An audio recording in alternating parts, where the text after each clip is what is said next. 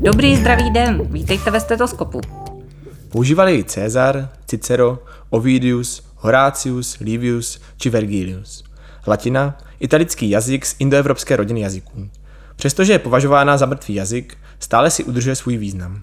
Dodnes je úředním jazykem Vatikánu, používají ho stoupenci maltéského řádu i římskokatolické církve po celém světě. A je mezinárodním jazykem všech mediků. Jak moc těžké je latinu se naučit a vyučovat ji, nám přichází popovídat dnešní host, paní magistra Kateřina Pořízková, PhD, odborná asistentka Centra jazykového vzdělání Masarykovy univerzity. Dobrý den, vítejte ve stetoskopu. Dobrý den.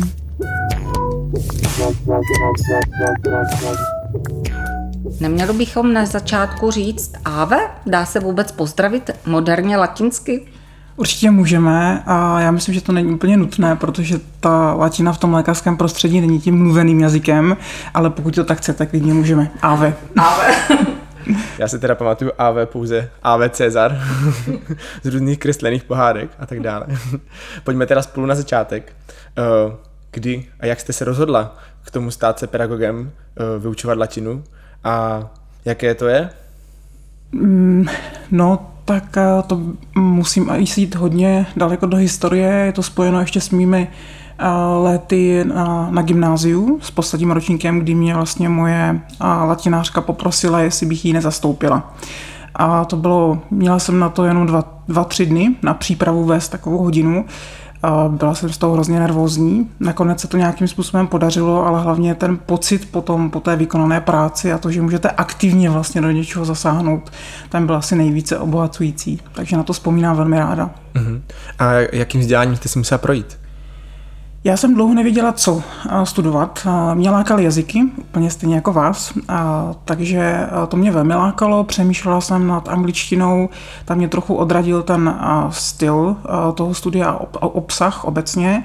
Já jsem chtěla se více v něčem tak jako nímrat, přece jen ten jazykospit. Jsme na lékařské fakultě, takže jste se chtěla pitvat určitě. ano, pitvat, ano. pitvat. A, a tehdy prostě došlo k takové schodě okolností, že mě moje kamarádka pozvala na to, ať se přijdu podívat na hodinu latiny na Filozofickou fakultu Masarykovy univerzity, na hodiny pana doktora Petra Peňáze a na jeho vlastně výuku staré řečtiny. Tak já jsem souhlasila, přišla jsem na jednu hodinu a během deseti minut bylo rozhodnuto. Tam natolik, Láska na první pohled. přesně tak. Takže jedná se tedy o nějaký magisterský obor. Ano, je- jedná se o latinský jazyk a literaturu a klasický řecký jazyk a literaturu. Obe, zkráceně se ten studijní program nazývá jako klasická filologie. Zmínila jste, že eh, vás teda nalákalo to studium té angličtiny z důvodu nějakého toho obsahového, obsahového toho studia, tak můžete nám říct, čím se to třeba jako více liší? A, no, a, hlavně tím psaní esejí a, a, takových, a takových těch věcí to mě příliš nalákalo. Já jsem, mě, mě lákalo vyloženě ta, ten vhled do toho jazyka, jakým způsobem se jazyk chová, jakým způsobem to vyjadřuje ten cizí jazyk. Většinou jste vybavený vlastně nějakými zná, základními znalostmi z toho svého materského jazyka a ten se snažíte aplikovat, když se učíte ten cizí. A ono to neúplně dobře funguje. Takže vlastně mě velmi zajímalo, jak ty cizí jazyky s tím pracují, když chcete něco vyjádřit, když chcete někomu něco přikázat, když chcete říct, že si s něčím nejste jistý, nepovažujete to za pravdu a tak dále, tak každý ten jazyk k tomu přistupuje trošku jinak. A to mě fascinovalo od začátku. To je krásné. A ještě taková menší otázka. Vzpomínáte si na vaši první knihu, kterou jste přečetla v latině? No, uh, já myslím, že to byly na, myslím si, že to byl zápisky o válce galské od Gaia Julia Cezara, ale to byla povinná četba. Takže tady asi nepřekvapím ničím, ničím zvláštním. A potom teda ta volba vaše? Na kterou knížku jste šáhla teda? Uh, je- mě, spíš, uh, mě spíš než uh, latinský jazyk a literatura spíš lákala ta klasická řečtina, protože ona je mnohem flexibilnější, pokud jde o to jazykové vyjadřování. Latina je taková hodně striktní a v řadě věcí, jak, jak má to něco vyjádřit.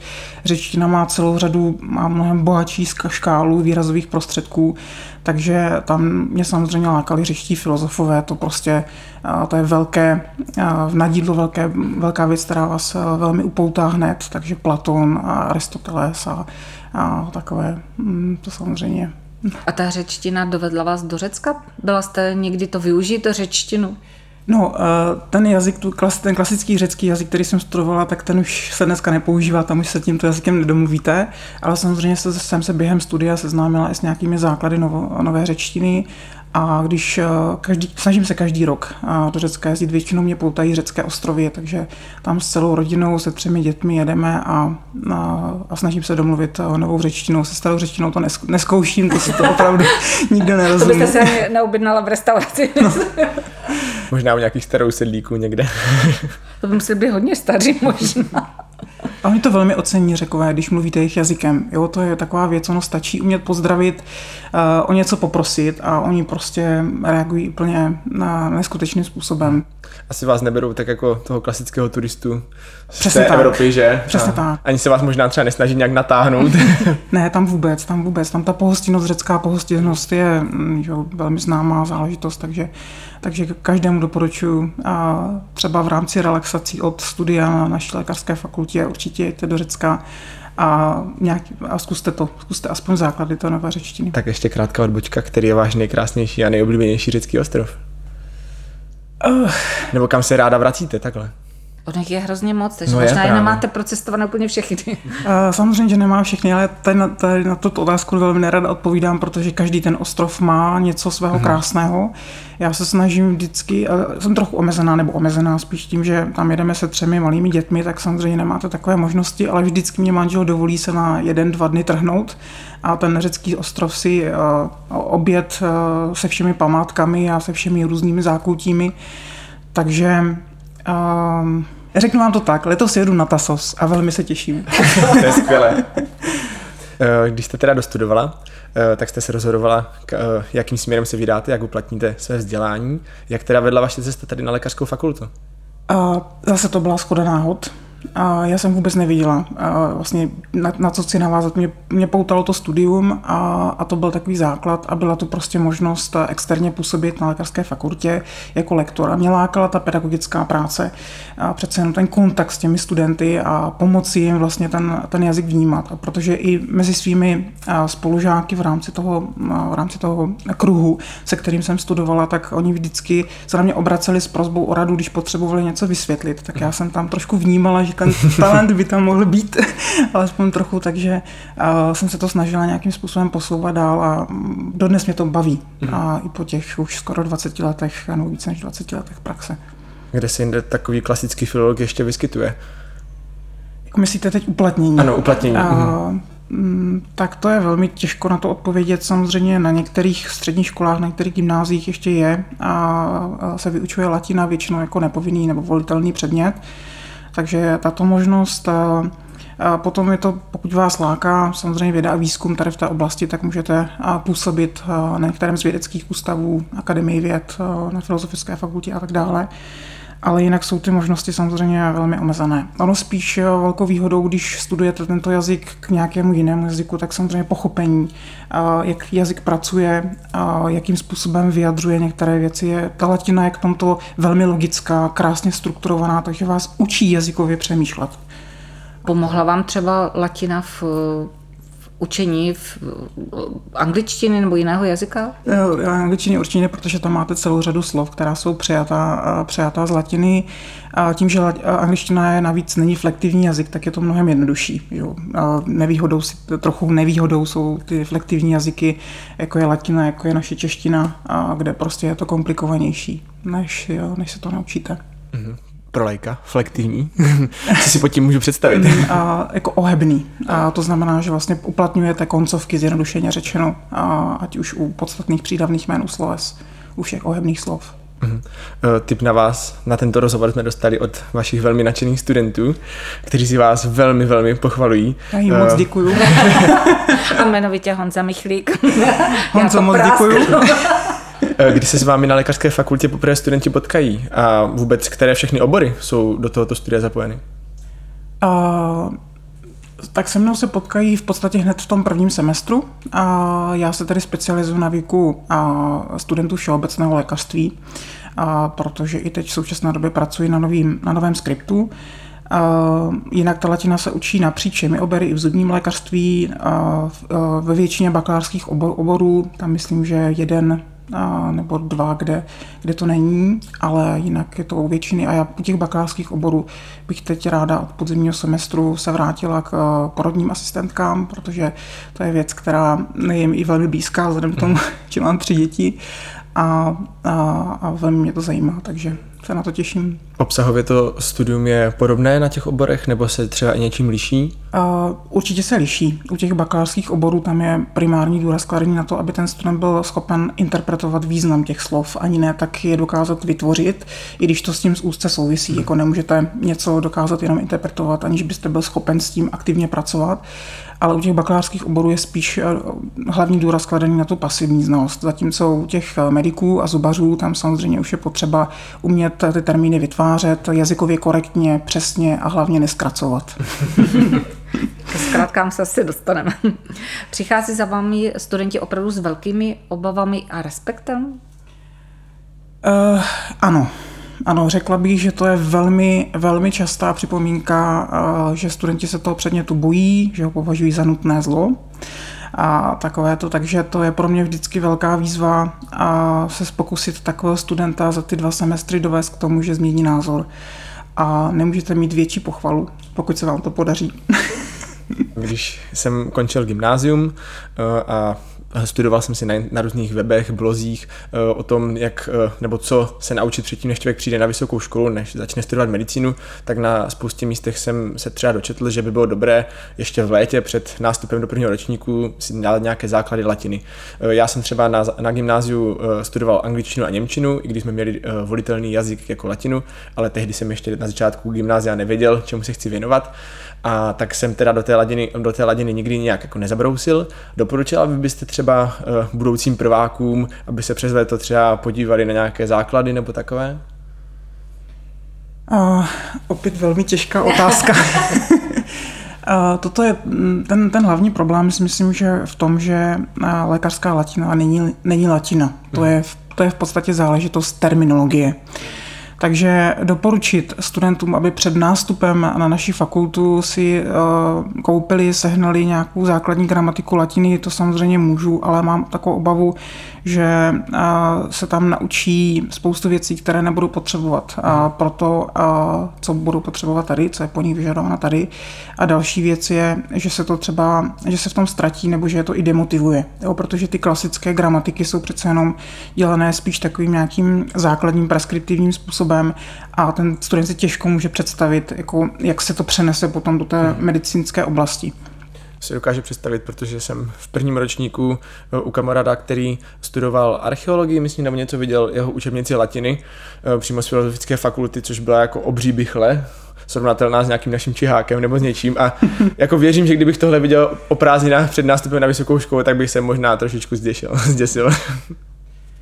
Já bych asi spíš doporučila, pokud někdo se chce trochu zorientovat, tak vzít obyčejný anatomický atlas, kterýkoliv, eh, nějaké, a snažit se zapamatovat si ty termíny v té základní podobě. To je základ, eh, vědět ty pojmenování třeba základních kostí a svalů, kde člověk nepotřebuje tolik eh, výklad, ten odborný výklad a snažit se ty termíny si zapamatovat. To si myslím, že je asi důležitější, protože potom to ostatní, jak, ten, jak to jednotné, jednotlivé slovo v těch termínech, jak se s tím pracuje, to už je lepší, když eh, to cíleně naučí někdo, kdo se zaměřuje na tu latinu pro, pro lékařské účely. Na gymnáziu se asi učí ta latina trošku jinak, tam se dnes tak, taková ta klasika uh, vlk nese domovníkovi psaní, zatímco tuleň nese domovníkovi dýmku. Kůň dobře běží. ano, Toto eh, tedy na medicíně odpadá, Toto netvoří se virticelák. A netvoří se až na výjimky, na jednoduché, na jednoduché recepturní pokyny, kde hmm. máte vlastně že uvnitř centrální část receptu jsou vlastně krátké latinské věty, pokyny od lékaře lékárníkovi, co má vlastně dělat, jak má postupovat, jestli má prostě vydat balení, kolik balení, anebo jestli má ten lék nějakým způsobem vyrobit. A jakým způsobem ho má vyrobit, to se všechno vlastně vypisuje v takových zkrácených latinských větách. Mm.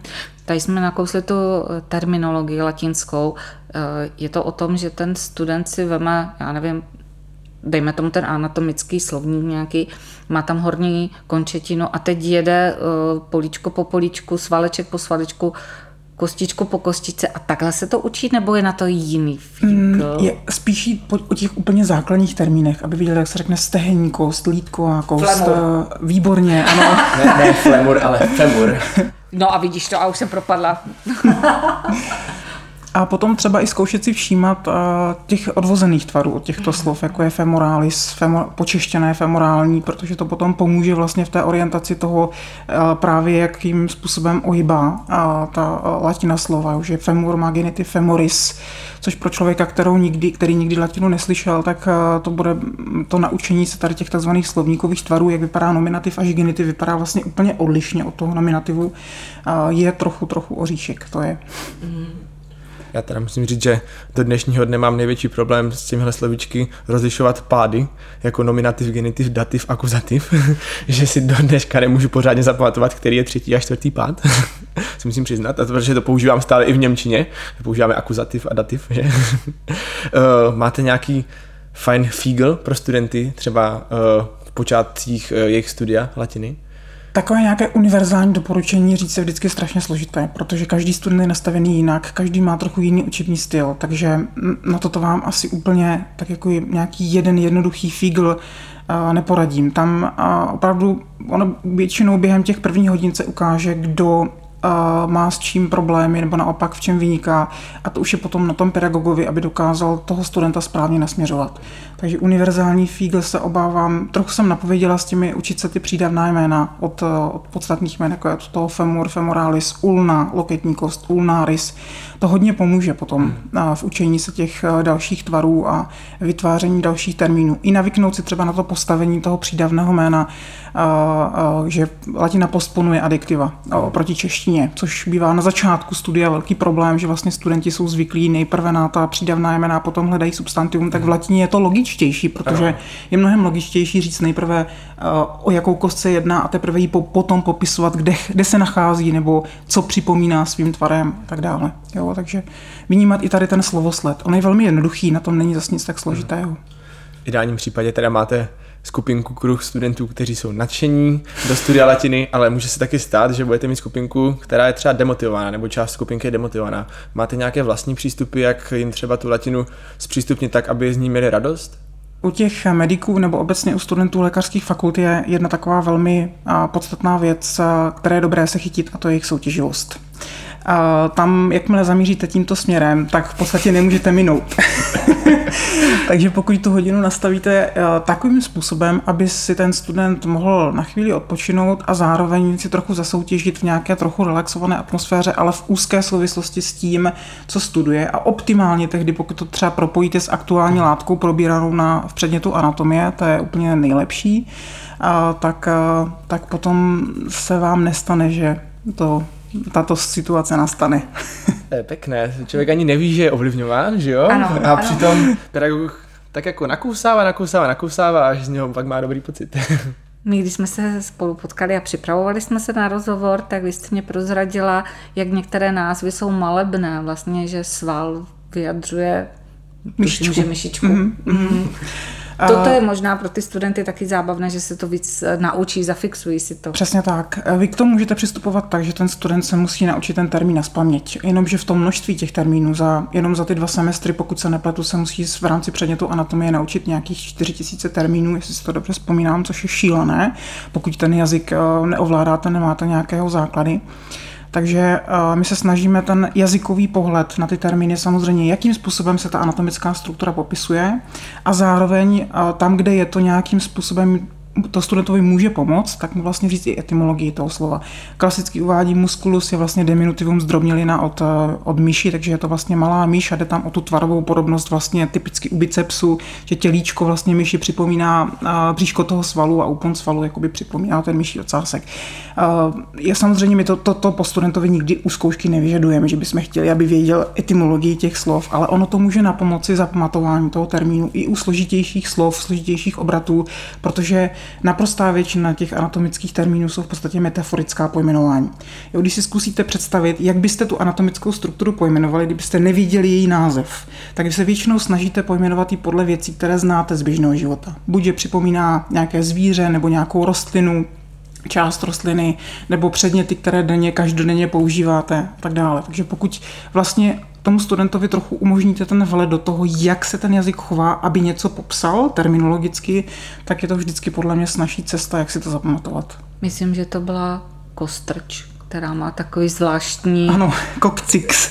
Ano, to je, to je největší, jeden z největších problémů, pokud jde o výslovnost. A to jsou asi tři termíny, které dělají studentům a velké problémy. No, zrovna dneska ráno jsem dostala stížnost od anatomu na výslovnost slepého střeva intestinum cecum, že to studenti neumí. A Coccyx je další takový klasický příklad, tam jde totiž o to, že původně jde o citoslovce a jde vlastně o ten zvuk, kterým se ozývá eh, kukačka a proč se vlastně kostrč nazývá Coccyx, tam jde o tu tvarovou podobnost vlastně té kostí, která připomíná mírně zakřivený eh, zobák eh, tady to, ptáka. I české kukačka vlastně pochází také z toho citoslovce. To já jsem z toho teď úplně nadšený, protože tohle třeba i, ten, i tu podobnost toho muskulu se, zdrobněnou té myšky a to slyším poprvé, všechny tady tyhle věci. Takže jako fakt skvělé. Ono se to samozřejmě musí v nějaké omezené míře. Nemůžete u každého termínu Jasně. vykládat. Já ho sám kolikrát ho nevím, takže studenti mi velmi často, to je totiž dvousečné, protože jakmile s tím začnete, tak studenti se začnou ptát. A jakmile už potom se ptají u každého termínu, tak a samozřejmě už potom třeba i nevím, jako musím se podívat, musím to zjistit ale některé ty dotazy i po těch x letech eh, té výuky mě velmi překvapí. A to musím tady říct i u studijních skupin, které jsem učila letos, tak, eh, tak tam ty dotazy byly občas velmi hluboké. Vy jste vystudovaný filolog. filolog. Filolog, máte za sebou filozofickou fakultu a tady jste padla do anatomie. Jak jste se připravovala na tu anatomii? Vy to vlastně musíte spojit. A já jsem chodila na mm, přednášky pana profesora Páče. Pan profesor Páč mě uh, uhranul to prostě velká osobnost.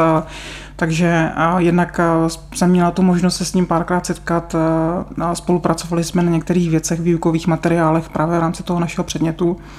A jednak já jsem měla ráda ten pocit vlastně toho, že tam vstoupím do té auly a sednu si mezi ty studenty a jsem na tom v podstatě velmi podobně jako oni. protože sice i, i teď po těch letech uh, uh, prostě té výuky je pořád spousta termínů, které nedokážu lokalizovat, nedokážu si zařadit, nedokážu pochopit, proč se tak nazývají a tak dále. Takže mimochodem teda studenti z této seminární skupiny jedničky Honzy Michlíka mě jednou prozradili, že se mezi sebou sázeli, jestli bych udělal zkoušku z anatomie. Nečeš, já jsem mi odpověděla, že pokud jde o, o svaly a kosti, tak si troufnu říct, že ano, ale dál už asi ne. Ne. Zkusíte to? Uh, je to velká výzva do budoucna. jo. Uh, vy velmi dbáte na to, aby studenty výuka zaujala, ale my jsme teď v období covidu, spousta výuky se přesunula do online prostředí, tak jaké to pro vás bylo? No, pro mě to bylo velmi náročné, a protože pro mě ten, ten přímý kontakt s tím studentem je velmi zásadní a velmi důležitý. A, takže jsem z toho celou tu dobu byla nešťastná, já jsem to i studentům říkala.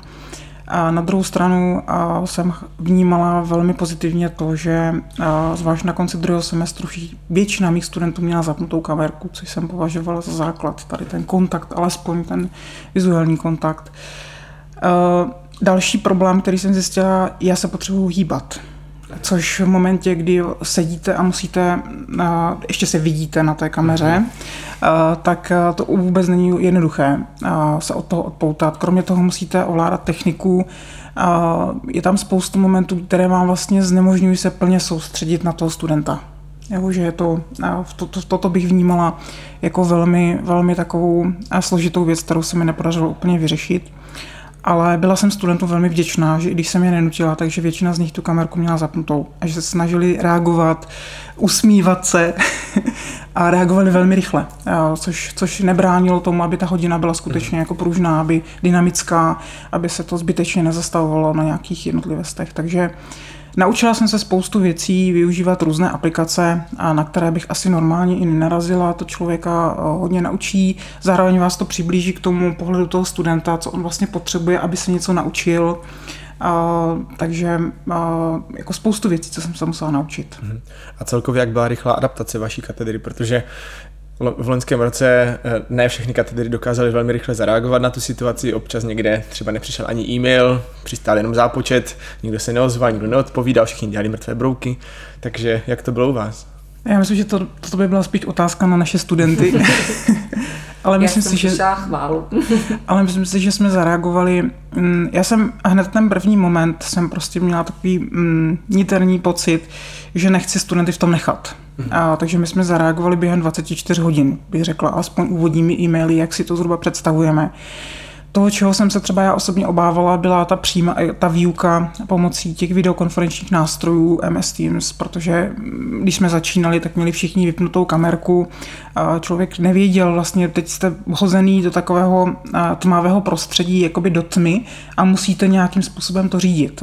Takže nevidíte vlastně reakce těch studentů Toto mě přišlo v ten moment takové velmi složité, takže my jsme v ten, ten minulý jarní semestr, my jsme tolik tyto nástroje nevyužívali, ale teď na podzim jsme museli a, a, a nakonec to skončilo tak, že, jak říkám, všichni studenti měli zapnutou kameru a všichni interagovali, využívali jsme spoustu aplikací. Mhm. Tak ono to bylo asi možná jednodušší tím, že vy jste teoretický obor, takže Určitě. jste nepotřebovali k tomu Určitě. toho pacienta, který by ležel v nemocnici, kam se tehdy nesmělo.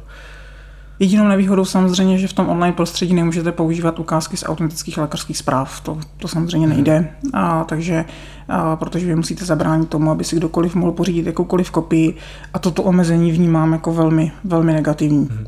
Takže ani začerňování a takové v podstatě ono, uh, anonymizace lékařských zpráv je velmi komplikovaná záležitost a, a na to zabezpečit, aby ta zpráva byla zcela anonymní, jsou různé názory, takže, a, takže my jsme raději volili tu cestu, že jsme to nepoužívali.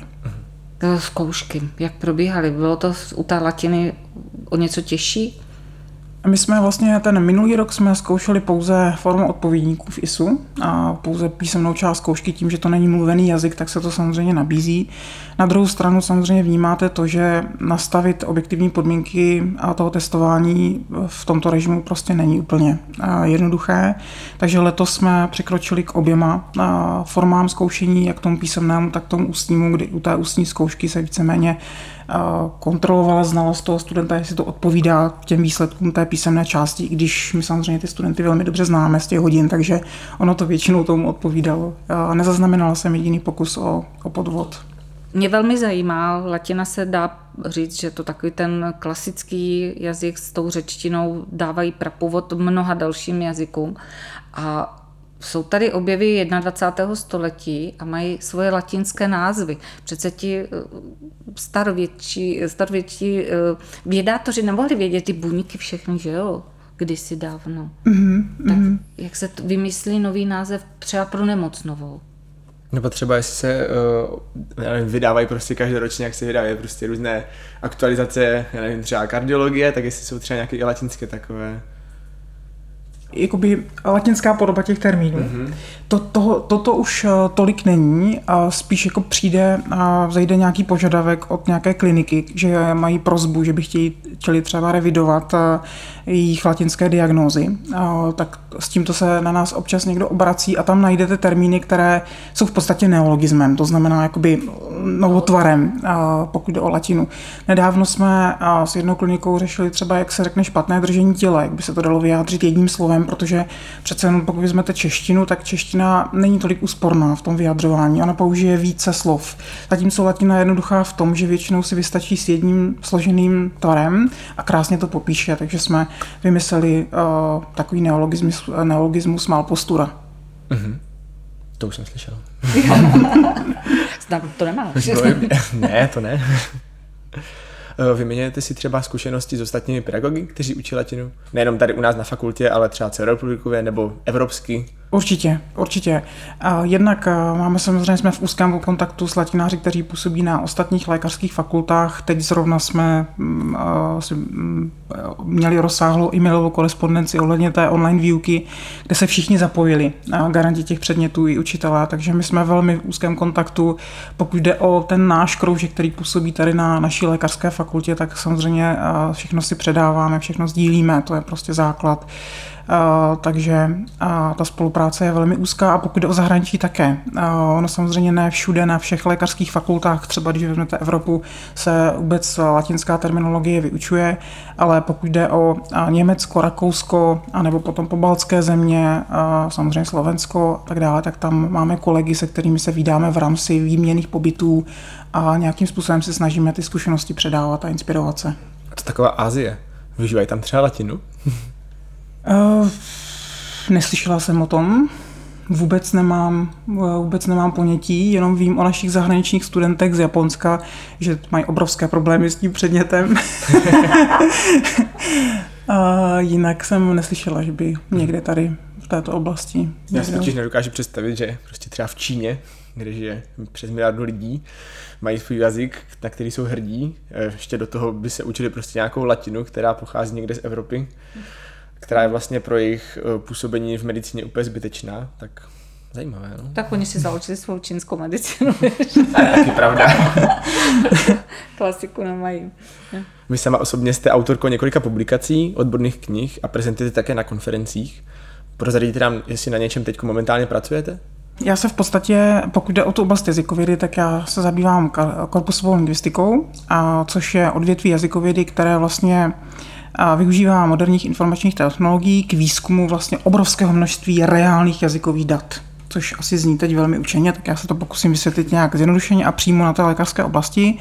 Já v podstatě od momentu, kdy jsem tady začala působit, tak mě samozřejmě zajímalo, jakým způsobem se ta latina používá. Jednak tady máte anatomickou nomenklaturu, tam je to jasné a dané, ale zajímala mě i ta praktická část, to znamená ten klinický lékař, jakým způsobem to popisuje ty věci v lékařské zprávě. Takže já už jsem tehdy vlastně se, uh, začala spolupracovat s fakultní nemocnicemi tady v Brně i, i v Praze a vytvořila jsem si takový obrovský korpus jednak eh, diagnóz a jednak eh, propouštěcích lékařských zpráv, který využíváme v hodinách právě. A ten výzkum vlastně směřuje na to, abyste se tomu studentovi potom posléze v té aplikované části snažili zprostředkovat ten jazyk, ten reálný jazyk.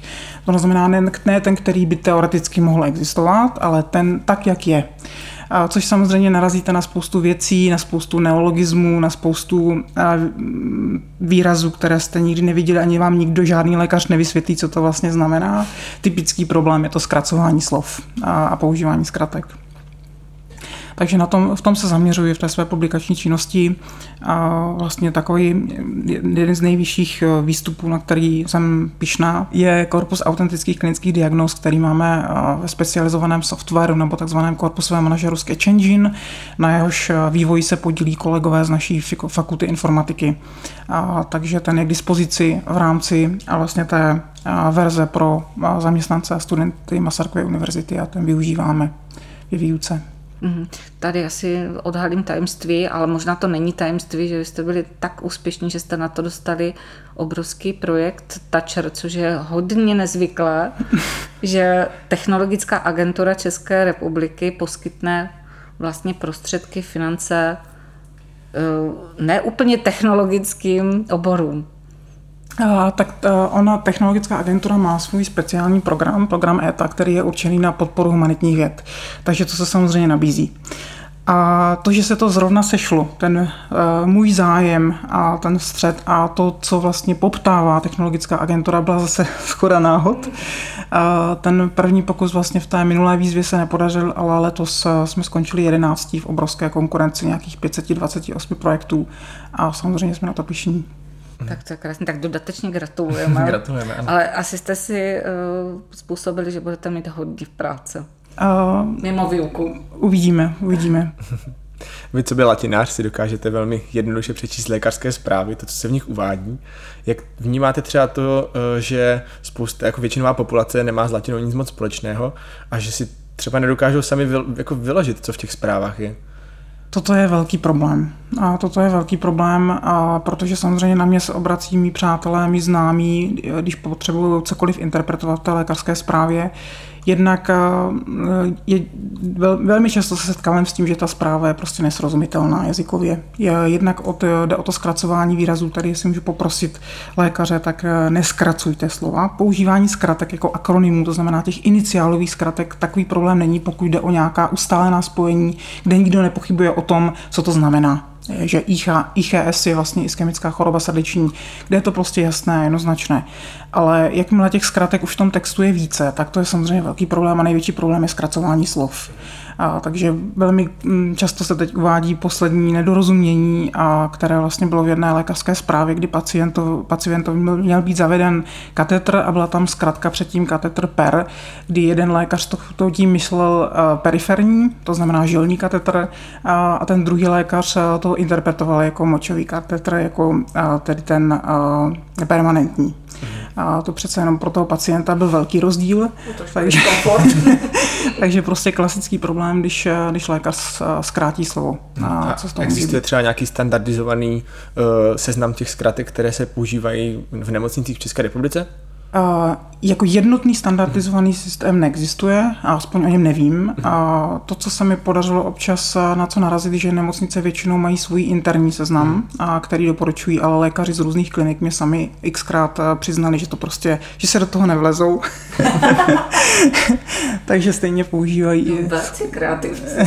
Jako je pravda, že občas, když jsme na výuce a čteme si lékařské zprávy, tak musíme vytáhnout telefon a googlit, co tím autor mohl myslet, protože mm. přesně jak jste říkala, může mít spoustu, jako spoustu významů, že? A teď člověk začíná s tím předmětem, moc tomu ještě nerozumí, teď tam jsou ty zkratky, kterým vůbec nerozumí, ta zpráva má prostě 3 A4, má na to 3 minuty na to si to přečíst, a je úplně mimo z toho, wow. tím bez kontextu, velmi zajímavé. A co třeba takové nějaké jako zajímavé zkratky, NDP, co tak může znamenat? Nevím. Mě to prozradili totiž studenti, když si lékaři, ale to možná jsou nějaké fámy, tak si možná můžeme tady hned u pedagoga ověřit. Když jeden lékař odesílá pacienta na jiné oddělení a ten pacient není zrovna přívětivý, je to opravdu velký protivat, tak tam napíše třeba zkrátku NDP, nakopat někam. O tom jsem teda taky slyšela. Těchto zkratek existuje více, ale snažím se být loajální vůči lékařům a příliš o tom nemluvit. ale oni si možná takhle sdělí to, že... Ano, tam je, tam je být velmi, podle mě z pozice toho lékaře je potřeba opravdu vědět a být velmi pozorný na to, jakým způsobem ten pacient interpretuje ten svůj stav, protože to může být velmi zavádějící. A nehledě na, to, na ty možnosti dnes spojené prostě s internetem, tak pacienti velmi často si během toho svého pobytu v nemocnici vygooglí, co všechno můžou mít a potom i toho lékaře můžou zavádět těm, těmi informacemi, které podávají o tom svém subjektivním zdravotním stavu. Když jste u lékaře a on vám píše zprávu, tak nastupuje u vás ten pedagog a tady to máte špatně, tady to máte... opravujete je? To nikdy nedělám. To zásadně já se snažím nikdy nepřiznat, kdo jsem. já jsem češtinářka. Eh, to nikdy nedělám. Máte své nějaké oblíbené latinské přísloví? A nebo možná řecké, vy máte radši tu řečtinu. A zase, já nemám nějaké úplně, stejně jako s tím řeckým ostrovem, hmm. tak stejně tak ty, i to s tím příslovím, že mě osloví celá řada věcí, já nemám nějaké jedno vytýčené, kterým bych se snažila řídit ve svém životě. Ono ve spoustě těch příslovích, většinou, ta, většinou se s nimi setkáte zrovna v životní situaci, kdy velmi hluboce pochopíte, co se tím chce říct. A, a takové situace jsou samozřejmě v životě velmi, velmi cené. Takže nemám nic konkrétního a snažím se vždycky myslet na to slavné gnot se auton, poznej sám sebe a, a tím, tím se řídím, jakoby, a snažím se i v, i v té své práci řídit tím, snažit se pokračovat v tom, co dělám a jak to dělám a nesetrvat, nenechat se nikým zvyklat, pokud vám někdo nevěří v té práci. Prostě pokud máte nějakou odezvu kladnou, tak se snažit pokračovat a pracovat na sobě neustále dál. Takže to je úplně krédo, bych řekla u vás. um, jak relaxuje latinář? Čtete Vergilia v originálu? uh, no tak já mám tři děti. Mm, takže, takže, takže to můžeme přeskočit, relaxace. Ale samozřejmě mám blízko ke sportu. A to, já jsem kdysi dávno hrála basketbal i tak trochu závodně, takže to mi zůstalo, tady ta potřeba sportovat. Potom se to postupně přeneslo na běh, protože samozřejmě s těmi možnostmi, které mám, s těmi dětmi, před nimi prchám, ano, velmi rychlým tempem. A, nebo kolo. Zkoušela jsem i nějaké ty půlmaratony a trošku se, trošku se vybičovat a překonat se, tak to se jednou podařilo, ale už to nikdy neudělám. A to přemluvil kamarád, který mi řekl, že když už běháš 10 kilometrů, tak 21 dáš bez problémů. A to není A pravda. Takže za rok 42 a nějaké drobné? Ne, tam, tam opravdu ta druhá, decí, ta druhá polovina toho půlmaratonu byla vyloženě o té hlavě, že se musíte přemluvit, přesvědčit. Tělo vám jasně říká, že prostě na to už není nastavené, není vytrénované, takže vy ho musíte přemluvit. Bylo to, bylo, Povedlo se. Povedlo se, povedlo se. Nezastavila jsem ani jednou, ale dlouho jsem se z toho uh, musela zotavovat. Potom možná došlo na toho Vergilia v originálu, že jste relaxovala jinak. Uh, studenti na vás něco prozradili, uh, že neběháte jenom tak, že si k tomu vždycky trošičku naberete i ten charitativní aspekt, že běháte pro nějakou dobrou věc, tak se prozračte. Tak uh, oni jsou tady v podstatě, uh, samozřejmě, když to můžete propojit s něčím takovým, tak vás to uh, donutí, pokud, ne donutí, ale pokud jste na to jakoby člověk sám, tak donutit se pravidelně běhat je náročné. Ale jakmile k tomu máte takový to nějaký impuls, podnět, tak to se samozřejmě rádi uchopíte, takže velmi, velmi ráda se zapojí vlastně do charitativního běhu Etika on Run, který pořádá vlastně náš ústav etiky tady na lékařské fakultě. Mimochodem i se studenty tak to občas závodím, když, když je tam někdo dobrý, tak, tak to přenechám svému synovi, který je šikovnější. A potom samozřejmě se snažím ještě zapojit do, do běhu pro domácí hospic, a protože mně přijde obecně ta podpora paliativní léčby u nás v českém prostředí je pořád slabá. A málo se o tom ví, málo se ví o těch možnostech domácího hospicu. A v momentě, když máte v úzkém kruhu vaší rodiny někoho, kdo je smrtelně nemocný a kdo už prostě odchází, tak mu prostě do, dopřát vlastně odejít, důstojně odejít v tom kruhu těch nejbližších lidí, což považuji za velmi důležitou věc, velmi zásadní. Tak proto jakékoliv aktivity, které směřují tady o těch domácích hospiců, velmi ráda podporuju. Mm-hmm. Mm-hmm jsme se dostali úplně uh, nakonec a tak jsme zesmutněli. uh, ale já se, uh, dostali jsme se tam přes relax, takové uvolněné téma a Dostali jsme se až na konec našeho povídání a my máme občas s Davidem takový zvyk zakončit nějakým latinským příslovím. Já si netroufnu tady říct latinský přísloví před latinářkou, takže jsem zabrousila do francouzštiny a vypůjčila jsem si úplně nejznámější Cherche la femme, za vším hledají ženu a my jsme ji dneska našli. My jsme našli tu ženu, která stojí za výukou mediků, kteří se potom stanou těmi našimi ošetřujícími lékaři a doufám, že dobrými. Za velmi příjemné povídání děkujeme paní doktorce Kateřině Pouřízkové z Centra jazykového vzdělávání. Moc děkujeme za návštěvu a za krásné povídání. Děkujeme. Já také děkuji moc. A já než řeknu to svoje oblíbené, že děkuji posluchačům za uši, tak já položím ještě otázku Davidovi. My jsme tímto slavili, tak tímto dílem. A hady, co? No to nevím. Já. My vysíláme už rok. Aha. tak jsme oslavili roční výročí stetoskopu. Tak jo, tak, tak si gratulujeme. tak všechno nejlepší. tak děkujeme moc. Já taky děkuji. Vážení posluchači, děkujeme za vaše uši.